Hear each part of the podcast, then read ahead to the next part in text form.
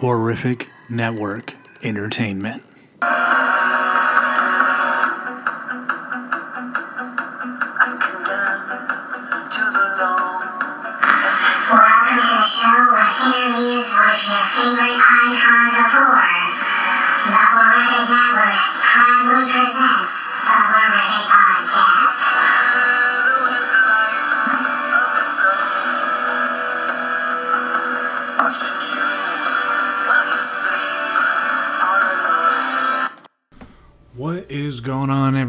This is Jimmy. This is a rare Thursday horrific podcast for you. As getting back in the swing of things, uh, went to Florida, did Galactic Star Cruiser. That was an amazing trip. You're going to hear the podcasts. You can watch pretty much the entire playlist, video playlist of the trip.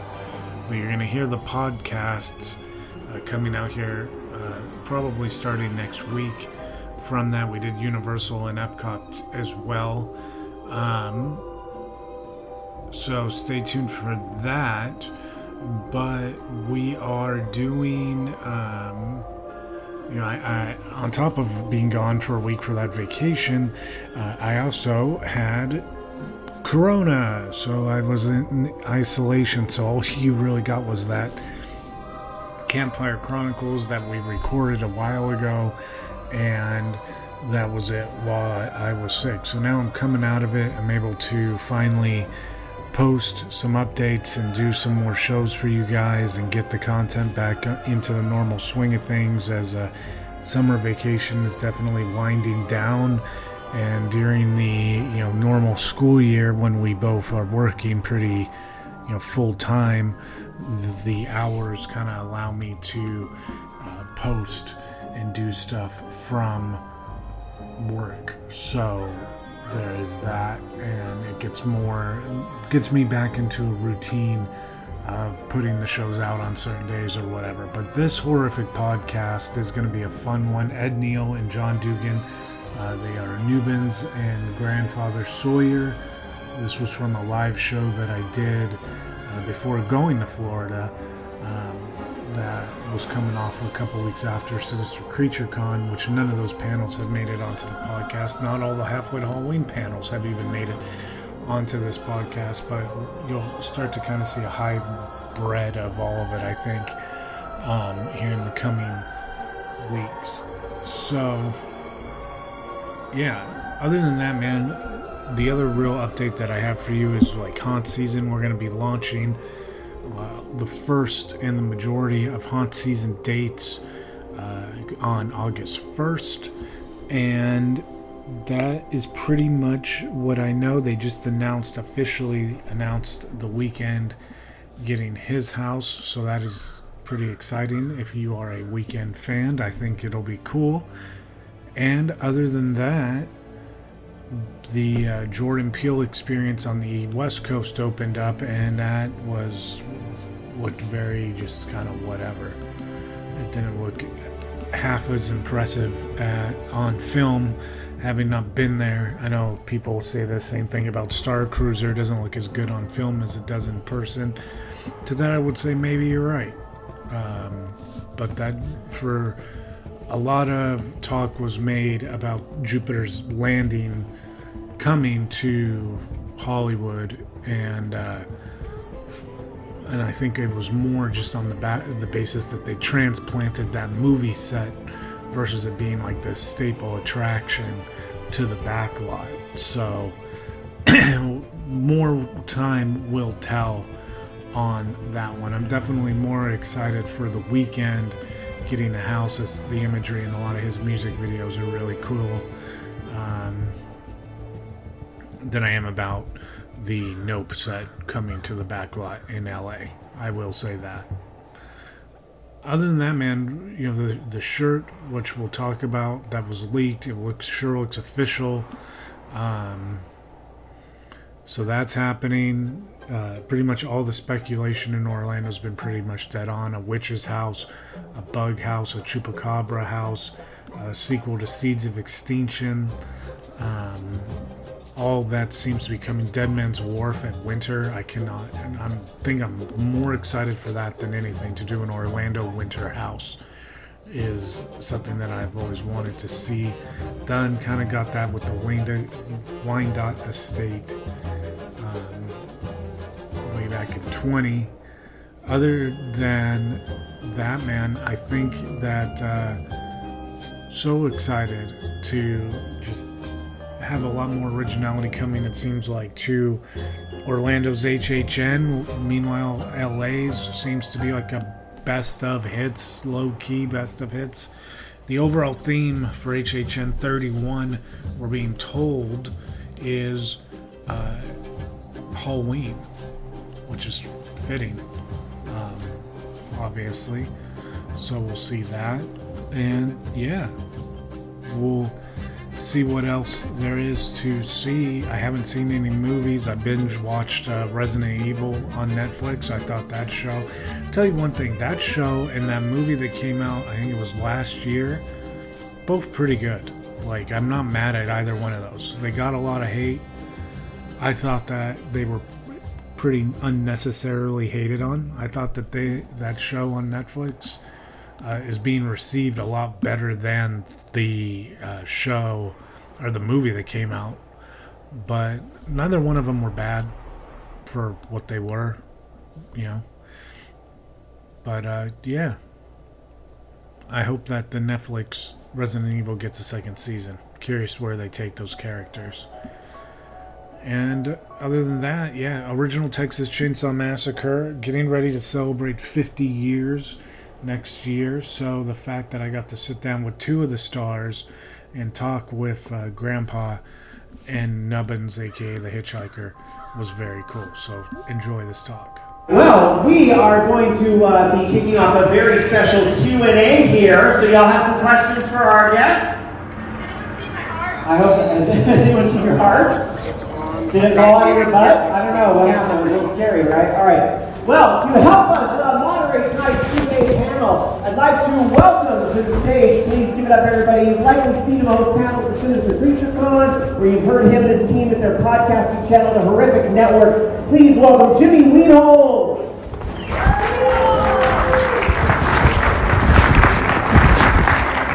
What's going on, everybody? Hey, how's it going, my friend? What's going on? Not much. Uh, so I am going to head down into the audience because I think there'll be some audience questions here. I'm going to let you introduce our guest of honor. Definitely, definitely.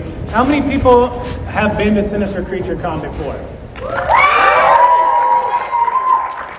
Round of applause. How many have never been to Sinister Creature Con? What the hell is the matter with you?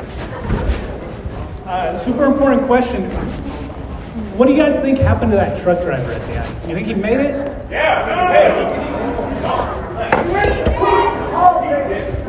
he- Well, we saw him dip, dip out of, out of frame, but uh, you know that pickup didn't seem like he was uh, very much eager to save him, did he? I'm going to save that for another sequel, Jimmy. Yeah. Not the remake. So, ladies and gentlemen, this has been a super fun evening and it's about to get even more fun. Is let me welcome back to the stage Mr. John Dugan and Mr. Ed Neal. Give them a hand. Let me hear it for me.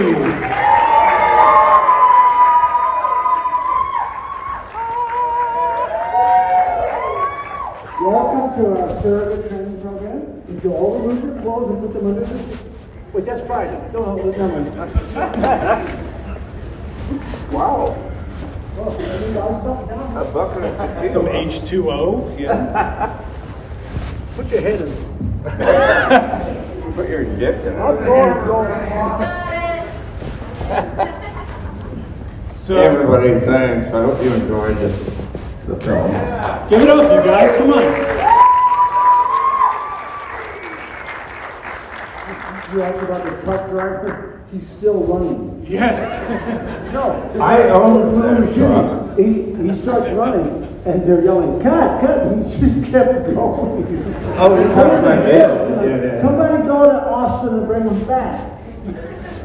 I've never seen someone get away drive slower as she's pounding on the back window. I know. Leatherface is, you know, Well, right that's part there. of the deal, but, but they tried to work it out like the guy was like, I can't find the pedal.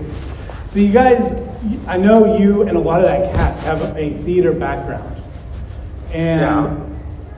I am curious because before I got into film, I was also in theater. And it's always interesting to hear transitionally, what was it that kind of got you guys motivated? Was it Texas Chainsaw being approached to be in that film? What was the motivation for you guys to kind of transition from theater to film? Join the film. I mean, every, every young actor, you know, who's doing a lot of theater, everybody wants to do film because we think that's where the fucking money is, you know. I was doing a, a children's play for the summer in Chicago at the Goodman Theater called Taradiddle's Tales. Wearing green and yellow party colored tights and dancing around telling folk tales and singing folk songs from around the world to children. And uh, two shows a day, six days a week, for like $275. You know, but in all fairness, my rent, my share of the rent was like uh, uh, fifty-five dollars or something. we had this huge apartment, there were five of us living there. And, uh, and it was nineteen seventy-three, so, but, um, but still, you know, you're talking about what, thirteen dollars a, show or some shit? I mean, you know, we had Mondays off. We were dark on Mondays. Remember that term? Theater's dark. Um, I was like, what, the lights don't work? No, we're not open. But, um, so, I wanted to learn about film, and I, you know, hope to do film. I hope to do theater and film and everything, so it was my first feature. I had done some industrial commercials and, you know, a couple other things.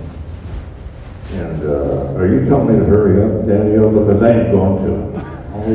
Terry McMinn is not here, so I have to carry on the tradition of talking way too much about shit nobody cares about.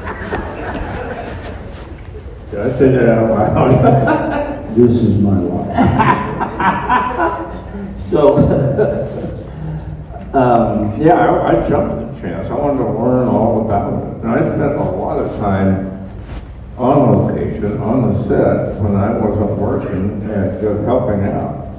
You know, uh, was doing the, the equipment and just picking up the slack wherever I could. And, uh, to learn, I wanted to know all about the filmmaking process. So that's what encouraged me, besides the fact that uh, I wanted to go to Texas for the summer, you know, from Chicago. Ed, what about you? What, about, what was your kind of journey? Well, I, I, I was, I was doing Shakespeare on Weed, wonderful, wonderful stage productions where there was actual acting involved. Um, mostly film work is just, you know, they film little snippets and they put it all together and you don't have a clue sometimes in the scene what you're doing because they won't tell you. Um, Oliver Stone casts me in JFK to be an FBI agent for the sole purpose of asking me questions about chainsaw.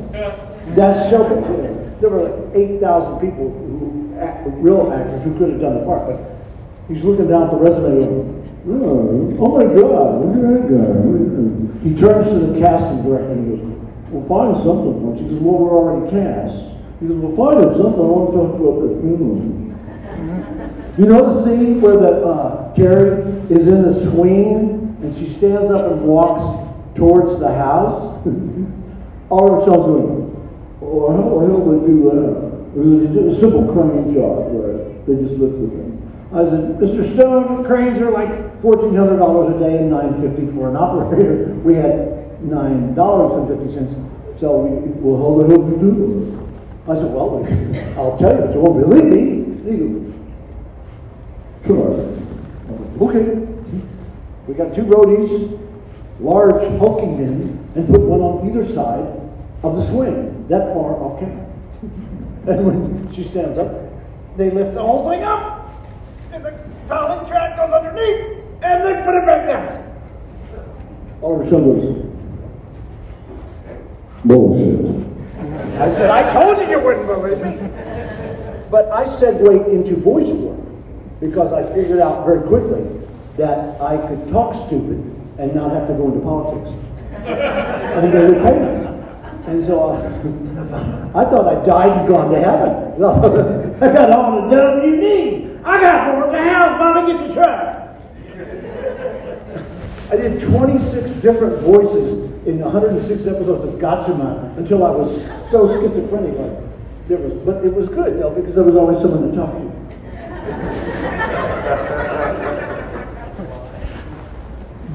You, you, you,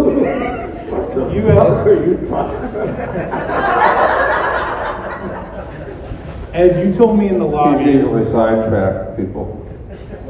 You told me in the lobby, Ed, which you served. You were in Vietnam. So first, thank you very much for your service. We did the radio shit in Vietnam. We'd like behind behind of trees, and we'd hear them talking over there, and they would like take a shot at us, and I'd yell real loud, "Hey! Stop shooting at me! You don't even know me!" And they would laugh, and then we would know what bush they were on. I didn't, War, uh, war, I don't know if you know about war, but it's real. stupid. I've got a 4F, I, I had a 4F because I got indicted by a grand jury for traffic and drugs. So, best thing I ever did, man. I didn't get drafted.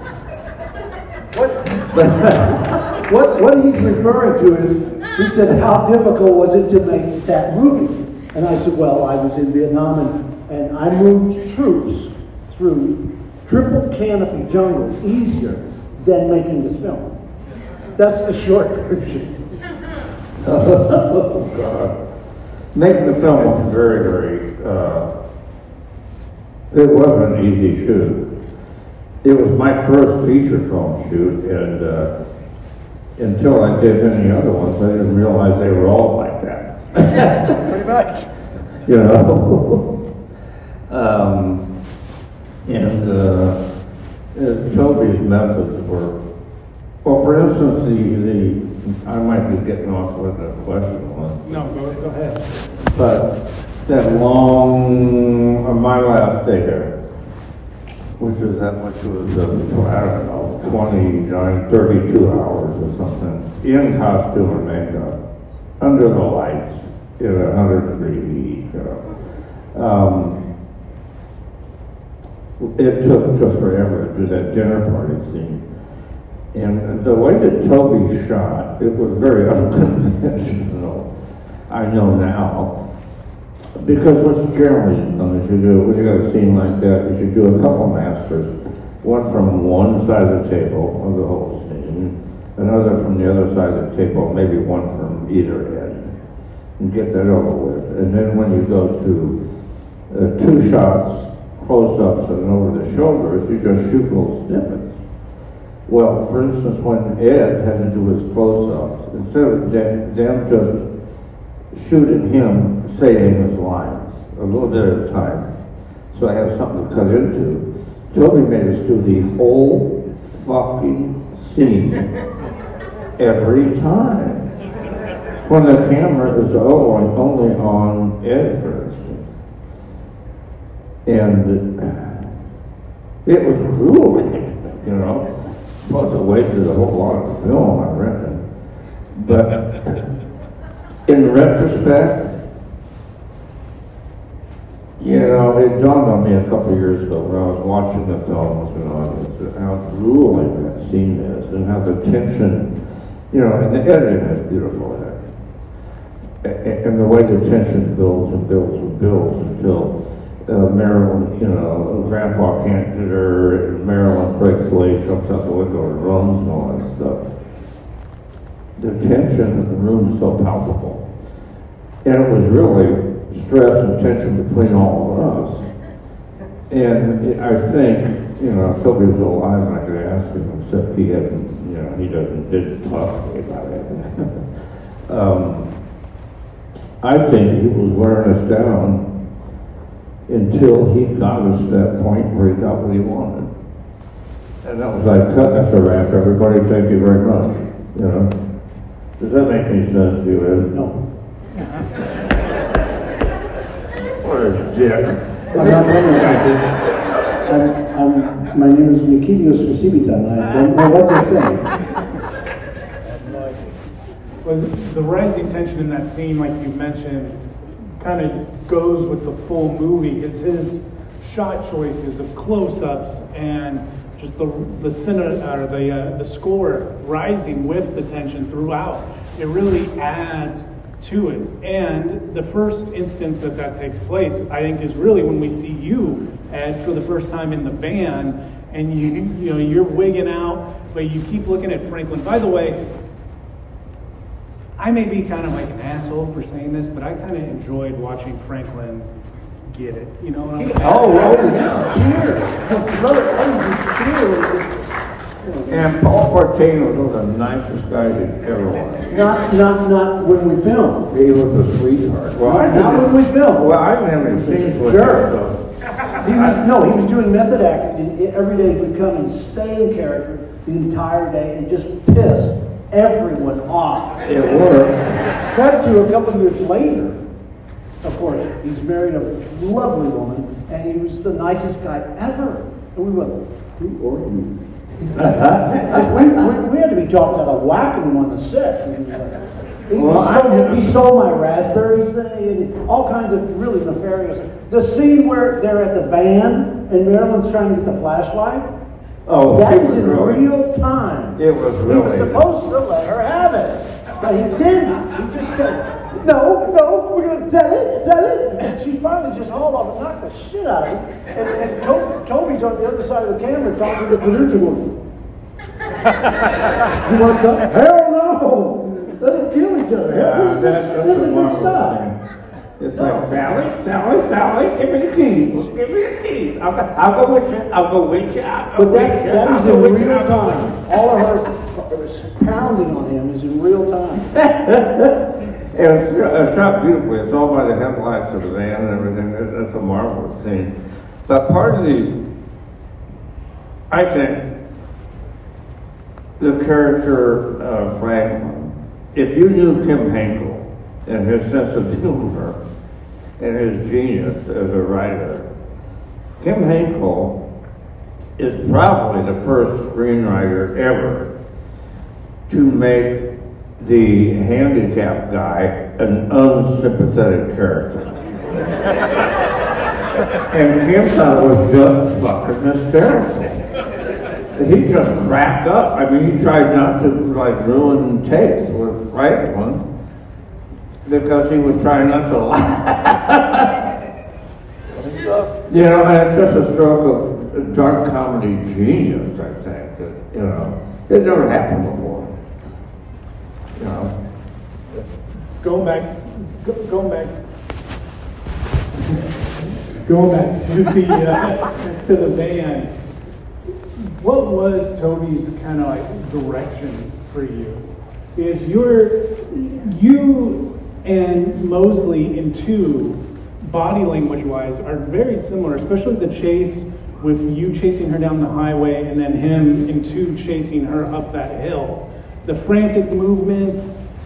It's funny you should ask that question. During the entire filming process, from beginning to end, Tobe Hooper said one sentence to me. One. I was doing a combination of my schizophrenic nephew and the wonderful actor Strother Martin. What we got here is failure to communicate, that kind of halting thing that the wonderful actor Strother Martin did from Cool Hand Luke. And I was combining my character of my real life schizophrenic nephew with all the stuff that he does and Strother Martin. And the one sentence that Hooper said to me during the entire filming process was he took his little Clint Eastwood cigar out of his mouth and said, uh, do some more of that Strother Martin shit. Do some more of that Strother Martin Oh, show. yeah, well, he was. That was it. Strother was, Strother was one of his. Cut, no, no, no, no. Cut to Directors Fortnight in California at the Directors Guild ten years later. It's on camera. Oh, Mr. Hooper, uh, how did you elicit such a wonderful uh, uh, performance by that, the guy who played the hitchhiker? Well, he was a young actor, difficult to work with at many times. What I was going for was a kind of milieu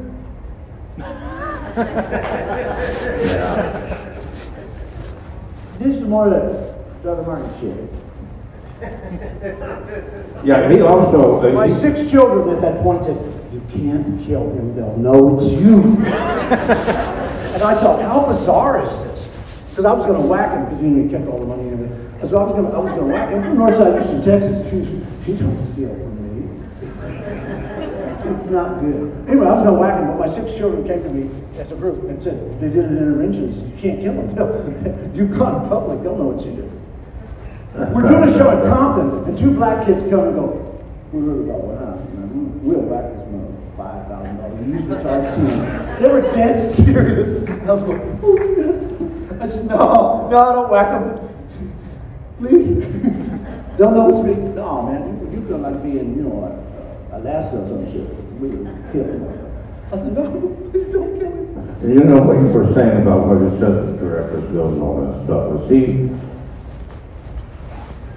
if people started reading a lot of stuff into the film, like it's an analogy to Vietnam War, this and that, and blah, blah, blah, blah, blah, blah, blah, which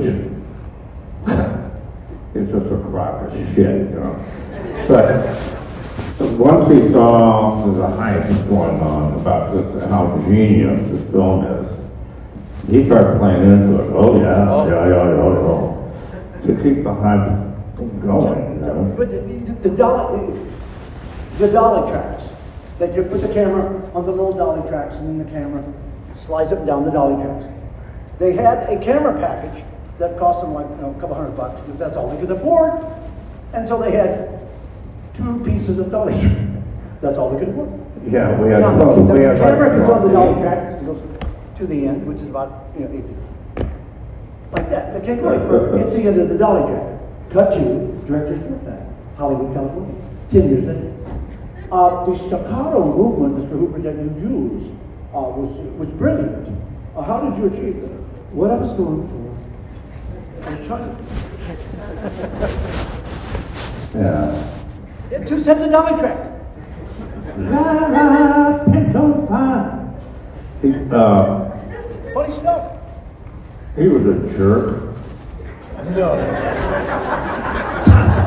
No, really, if you want to hear, you know, so the last time I saw him live, My six children were guarding him.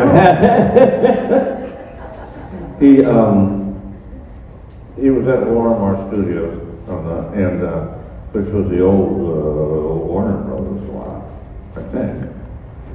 And, uh, in Burbank. And he was directing the miniseries Salem's Lot. And my agent said, you gotta go over, you gotta get an appointment with Tobe and talk to him, and he- there's about three or four great roles for you in the Salem's Lot thing, you know? So I set up an appointment with him.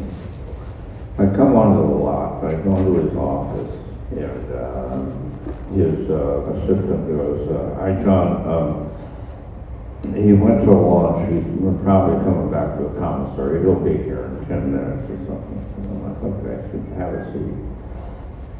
Well, in twenty minutes, he's not there, and she goes, I'm sorry, John, I don't know, he should be here shortly, so half an hour. He's not there.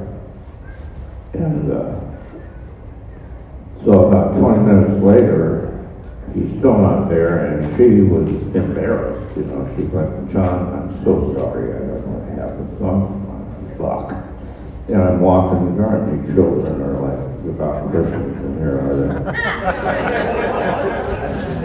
Either one, no devout Christian children. Sorry, sometimes I crack myself. But, um, so I leave, and I'm walking back to my car, and there's fucking Tobe, walking across the lot, and he has stopped, and he's talking with somebody. And so I walk up behind him, I come behind him, and go, hey, Tobe. And he turns around and goes, hey, John, I said, we had an appointment, I want a one o'clock appointment. He goes, oh, yeah, yeah, yeah, sorry about that. Um, listen, John, I gave it some thought, and there's really nothing for you in this, uh, film, in this series, and, uh, except for a fifty dollar a day extra. And I didn't think you'd wanna be a, you know, have a job with a fifty dollar a day extra, did you? And I said, no, Tobe, I wouldn't. I walked off and never spoke to him again. So then five years ago, I get hired on to do this film in LA, and Tom Holland is directing it from uh, Child's Play and uh, Fright Night. Sure. And uh, I get a phone call from Tom Holland. And I'm like, Stacy's like, who's that? Tom Holland. She goes, what? I said, why would he be calling me? And she goes, maybe he got hired to direct that film. And I was like, oh, whoa, whoa, whoa. So I call him back. and uh, he says, hey, John, oh, I hear from Indiana. I have family in Indiana. Now my parents blah, blah, blah, blah, blah, blah, blah. He goes, hey, John, can you, this is a very important role. And it was. It was a marvelous role. And uh, I could play a psycho pedophile. Fuck, it was a lot of fun, man. So much fun. I got to research pedophilia, you know, my wife was like, what search criteria did you use to look this up? I'm like, how can I be a pedophile? Was that, you know? But, um, so he goes, are you, are you up to this? Can you do this role? I said, yeah, Tom, I can do this role. I'm an experienced, educated actor, of course I can do this role.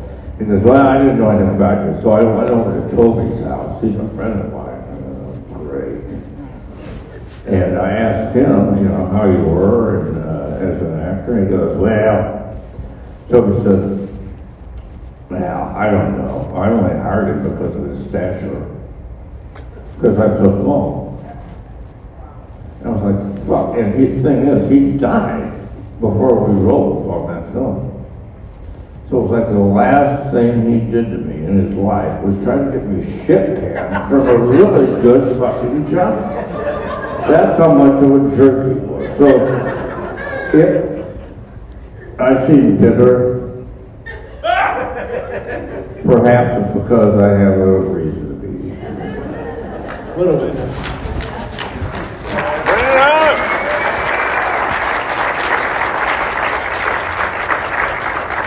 The Sawyer family, especially in this one, is obviously the two of you, Gunnar, and then Jim Siedow. Yeah. How was he when you're not filming? Because he was, Jim? yeah, Jim was the most wonderful man in the world. He was a brilliant stage actor, and I could do Jimmy as well as Jimmy. Well, now here he comes. He now here he is. So one day we were all we were both very pissed off at Tobe who'd done some heinous thing, and we said For a shame. And I said, Jim, come here. Let's wind Hooper up. Okay, what are we gonna do here? I said, follow my lead. And we're gonna, we had an actual rehearsal of a scene. We hardly ever had rehearsal because you can't, don't have the time to do them. But it was a scene we wanted to rehearse briefly. So we said, okay, you two rehearse the scene. We both turned to Hooper and go, okay. He goes, "Right." And so we start the scene. Well, now, you nap here, idiot. Oh, don't call me that. You always call me that. You never call me that because that's what you are. don't call me that. Oh, you just stop it up. Hooper's like standing next to the producer and he goes, what are they doing? And the producer goes, they're messing with you, Tobe. And he goes, cut that out. We both turn to Hooper at the same time and go, okay. Go! he was a terrific guy. He was a Two marvelous days guy. he passed. He He and his, uh, his wife Ruth was a marvelous person. And, uh, he had a daughter my age who was a fucking baby then. I, I was 20 years old. He was loaded with testosterone. And uh, he saw me uh, looking at her. and he was a super nice guy, but he saw me checking out his daughter. He wants to do it. Don't even think about it. yes, sir, Mr. Siedow. This movie is really a great example of the power of suggestion. And You know how many five dollar bets I've won? I've won thousands of dollars in Oh, five dollar yeah. bets. They always, it's a sucker bet. They bet me five dollars that you see that meteor go right through her. No, you don't. the what, the what? The meter? The meteor, it doesn't Yeah, go I- her. They lift her up and they cut her. Do you see her reaction to the meter, but you don't see the meter. Can't put the meteor, because that would involve CGI, which there was none in nineteen seventy-four. Yeah, but then uh, what, what's the other side? Oh, oh, oh, when Franklin. But your mind- The your other mind one when Franklin, when Franklin gets killed, they say, man, when he kills the guy in the wheelchair and he cut, practically cuts him in half and all his guts fly out, and I say, you never see that. It's all shot from behind in silhouette. You know, you don't, you see some blood flying up off the saw into the Gunnar's uh, clothes or face and all that stuff. You don't see him being, you know, there's no bags of entrails, you know, So, so we're doing a thing in, in, in Hollywood with the Industrial Light and Magic crew, and they got all their jackets on and they're going, wait a minute, how, how, wait a minute, how'd you make a movie with no CGI? I said, well, we didn't have it, but, but how'd you make the movie? Well, they said jump out of the window, we jumped out of the damn window. Bad news, Rover's on the second floor. I think that is a testament to what makes horror so special. And it's four words motherfucking practical effects.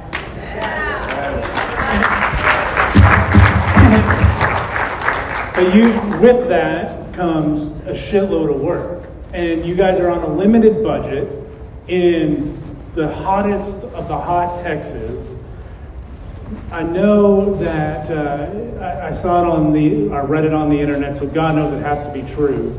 But the uh, the power of suggestion, which we talked about, there was an article that I read that he thought that you guys were gonna like walk away from this thing with like a, a, a like PG esque rating to get to get wider distribution.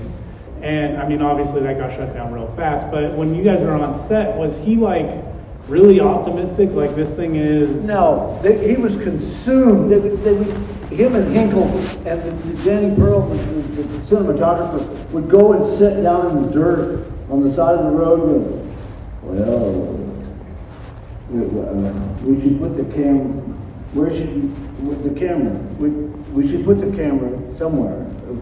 Danny, where should the camera? We should put in front of the car. Oh, okay. No, they had the shot list. A shot list is what scenes you're going to shoot, written on the back of envelopes, for God's sake. Oh. You know, no.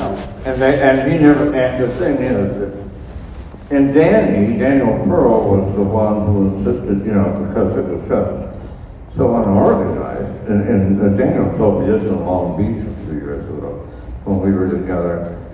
He said, you know, about the second day or something, because I need a shot list, you know, we could speed this thing up a little bit, we had a shot Here's list. the envelope. And so they sat down, they made a shot list and the next, for the next day. And Tobe, of course, threw it out the window immediately. He just started, you know, winging it. So, and it was frustrating for Daniel, you know, but man, the film would not have done anything if it wasn't for. Actually, Danny Pearl was the second cinematographer, because remember what happened to the first one? No. He left, he left the lens cap on. And He so, what? Uh, you know what, we need to get a guy that doesn't do that. No, what the, I don't recall. No, he was, Lockwood. huh? Lockwood. They fired him. Who? Lockwood. No, I wasn't there yet. Uh, no, I, I, you No, he already. left it. Yeah, it looked great. No. Great. Wow. You guys, if you have a question, Rob, can you raise your hand? Hey! If you guys have a question in the, uh, or for Ed. Of course, it's got to be way in the back row. Jesus. All right. I'm getting my exercise. Oh, God, it's very nice. Hi there. What's your name? What's your question? Where's my check? It's in the middle. Yeah, uh, for both of you, uh, after the real grueling shoot. I'm sorry, can you talk louder? Yeah, uh, the grueling shoot of Texas Chainsaw Massacre, sort of legend with the heat you put up with and all the torture. On for both of you, what is the easiest film production you've ever been on? That you, maybe it was just so uh, luxurious or well crafted that you just felt that it was just What was the, pleasurable. what was the easiest film shoot we ever had? That was my aunt Yeah, nephew's that- uh, bar mitzvah. Bar mitzvah. Shit. Um.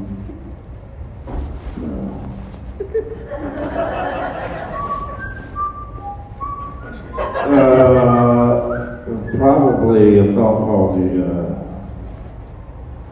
what was the name of it? What's that one we were on in I'll Tennessee? never forget what's his The, name. the, the one we were on in Tennessee, Ben Gibson. Oh my God. That wasn't easy. No, it wasn't, never mind. No, it wasn't, I, I, but I got to ride a horse, that's why I liked it. I got to wear a, a Civil War costume and ride a horse, so I was like a fucking young actor heaven. Even though I was fifty, it was fifty, I was fifty years old, it was over at that time, but, you know, every young actor wants to be in a, you know, ride a horse in a movie, you know? No, no, seriously, the easiest thing I ever shot was a Disney film called My Boyfriend's Back.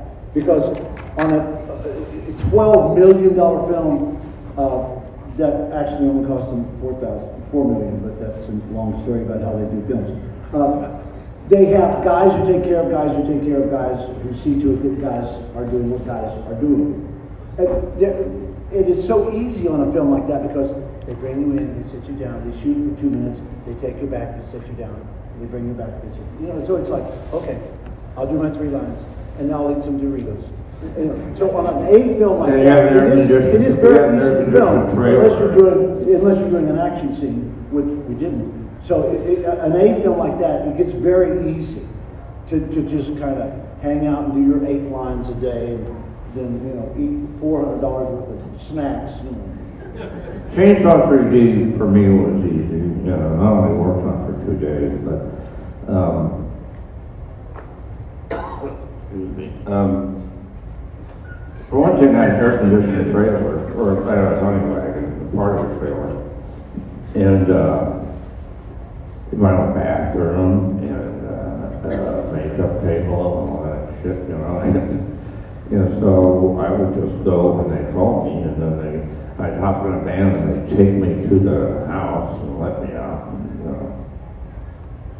Uh, and it paid quite well and it paid on time. So, uh, I- it was, a- it was an easy shoot. But, but you always hope that you're gonna work with like really great actors who do great things because they pull you along with them and it's so much easier for your job. And I, I always wanted to work with great people. I, I wanted to work with Christopher Walken. Oh my gosh, the wonderful Christopher Walken. My friend said, oh, I just did a film with him. I said, really? He was in it. I said, well, tell me about it. What did he do? What did he do? He said, well, uh, they called lunch and we were doing a seaside uh, scene, and Mr. Walken got up and he walks down to the edge of the water. And everybody was sitting at the table, just starting to eat their sandwiches. And Mr. Watkins took all of his clothes off and fo- folded them neatly and put them on the edge of the beach and walked into the water. And they all went, what's Walken doing? I don't know. He walked into the water up to here and turned around, and the water was like this. 30 minutes go by. They call lunch. We're back, which means lunch is over. He walks out of the water. They come and tally him all up. He's putting his clothes on.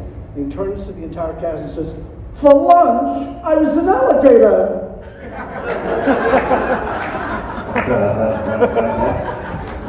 You pray, pray on both knees that you will be part of that someday. Rob, you got somebody else out there? I sure do. Hi there. What's your name and your question? Hey, I'm Eric. Uh, Gunnar said that everybody hated him for a couple decades after the movie. You guys mentioned that you didn't really like Peter on stage or on shot. Uh, was that true, or Well, I think the terminal flatulence had a lot to do with that. Oh, wait, who was, what, what was the, I, I missed that, didn't hear what you said. See, somebody said that we all hated Gunnar. That's not true. Oh, no, God, no, he was a close friend of mine. Oh yeah, he was, he was, a, he was a big teddy bear. He was a very nice man. Do you know that his IQ was like 148 or something? He wrote books on. Do you even know what an estuary is? I did. I had to look it up.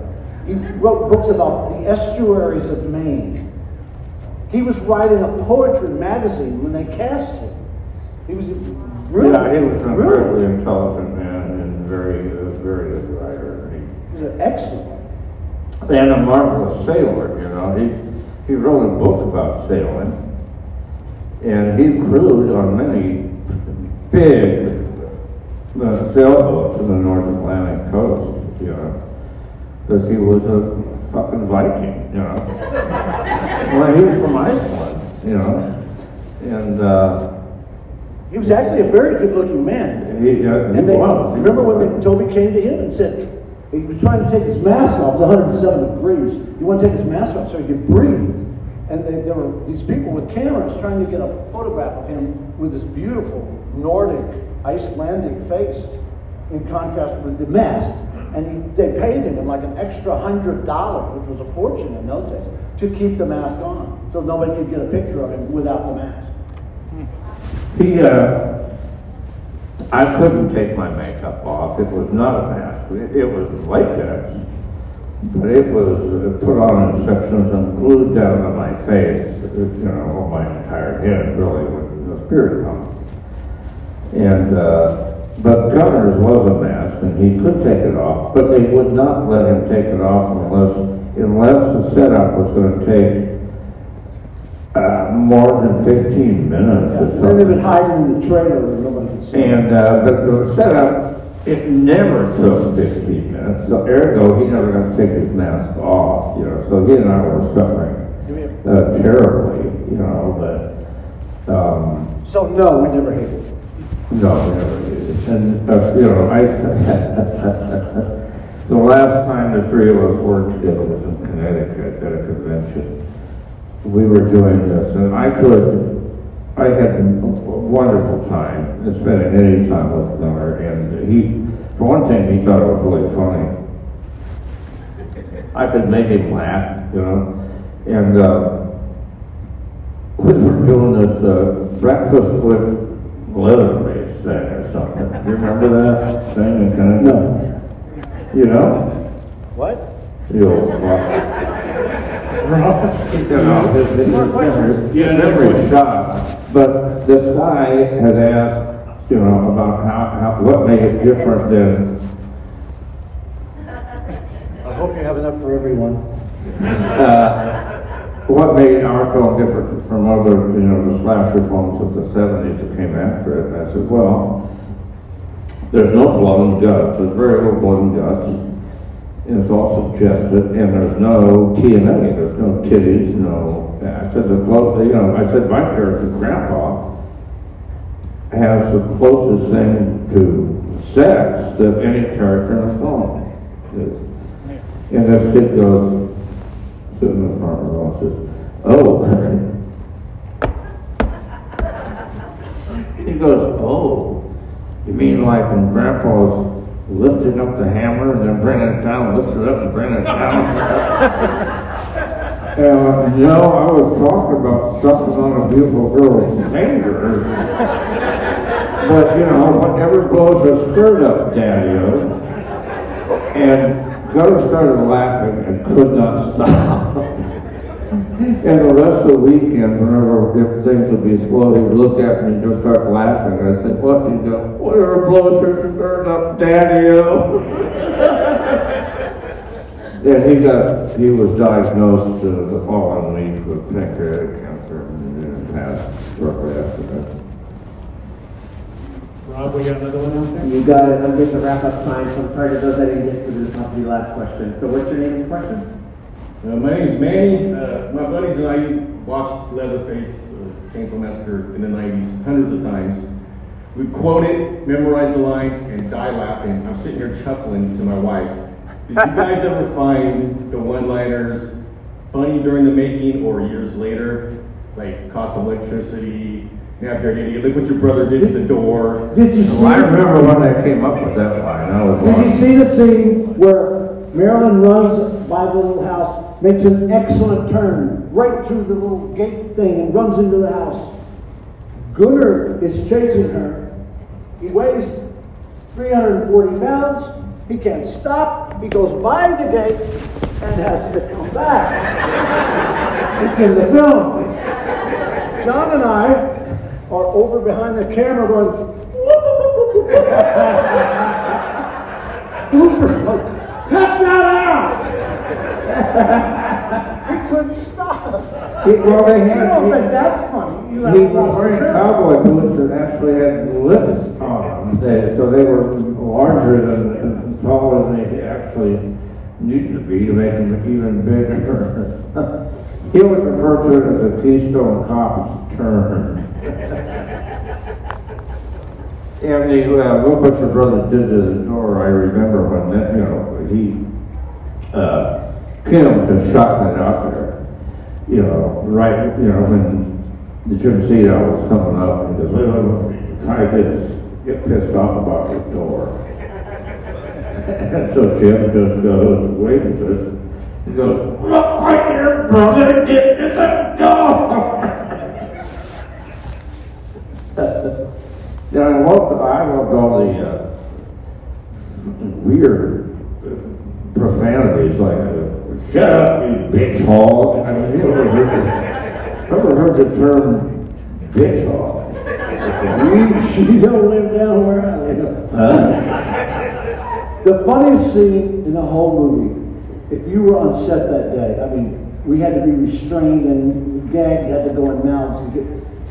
The guy at the gas station who's sitting there staring at the sky was a friend of Marilyn Burns. And so they, she said, can you, Tobe, can you put my friend in the scene, just anything? He said, well, okay, well, I have to sit in the chair and and he had this mop bucket full of real soap and water. And Siedow walks over to talk to the people in the van, and he follows him and takes this two-foot piece of ta- old towel and slaps it on the windshield. And the whole windshield that the camera's supposed to be looking through is inundated with soap. And, it, and it, so they, and you can see it in the film. They start laughing inside the van because they, what's up? Who is this guy? They didn't even know who it was. And so Siedow walks back, the guy goes back with him. They say something to Mr. Siedow, he comes back, and the guy comes back with him and does it again. and, and, and Chill, it was like we were, we had to leave the set because we were like, Yeah, the second time, we're trying to film it. the second time Alan actually turned the windshield wipers on and totally splattered Jim Siedow with his filthy, soapy water. Yeah, Jim, it's just a film. He- Jim goes, well, that little, little, that shit's going all over my face. He was, I think that guy That sold, wasn't scripted. You know. didn't he sell newspapers on the corner in downtown Houston or something too? Who, that guy? Yeah. No, he had a lot of money. Oh, really? Yes, he did. Why did I He think paid that? for Marilyn's apartment. Well, you guys, I can talk to you guys all day about this movie. In my cab's here. And, but my God, it is a masterpiece as evidenced tonight. Ladies and gentlemen, on behalf of Love Horror Events, give it up one more time for John Irving. Thank you. Thank you.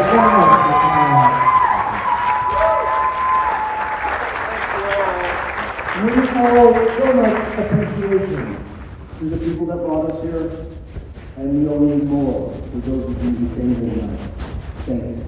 You know, for, for a film, film six hundred and thirty-seven dollars on it one year later, to think that later, I can come and do this, it's just mind boggling to me, and it's all because of, because of all of you, and thank you so much. Thank you so much. Ed Neal, John Dugan, thank you, Jimmy. Appreciate you. Thank you all for coming out here tonight. I know it's uh, crazy COVID times right now, but appreciate you being here and supporting the local arts, local scenes. We'll see you back here in a couple weeks for Glow, the cabaret. Our guests, by the way, will be in the lobby continuing to uh, do uh, autographs and uh, selfies and all that good stuff. So if you want to hit in the lobby and uh, say hello and if you get any questions, you ask questions. I'm Rob Roberts. Thanks for having me. Good night, everybody. Good job, man. Anybody to ask you questions, let me know. What's up? You ever need anybody to ask me questions, let me know. I'll ask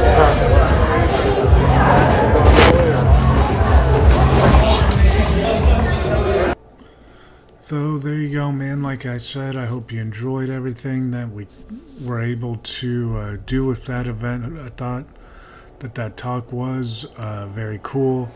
So I hope you enjoyed my talk with uh, John and Ed about the original Texas Chainsaw Massacre and uh, their roles in it.